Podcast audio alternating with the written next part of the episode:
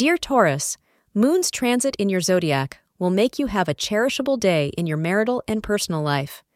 This day can bring more positivity in your life and career with blissful support from your friends and family.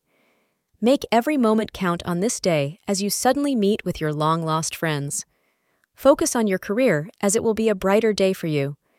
Search for more vigor and positiveness within yourself. Astrologers suggest that your lucky time is between 3 p.m. to 4 p.m. today. Try to choose red in your attire as it is your lucky color today. This may be an exciting day as someone who is very special to you will become closer and your relationship may take a serious turn.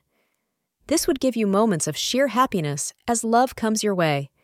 However, it would be in your interest not to allow insecure feelings in your affair. Therefore, carefully guard yourself against this and don't let it influence your relationship. Thank you for being part of today's horoscope forecast. Your feedback is important for us to improve and provide better insights.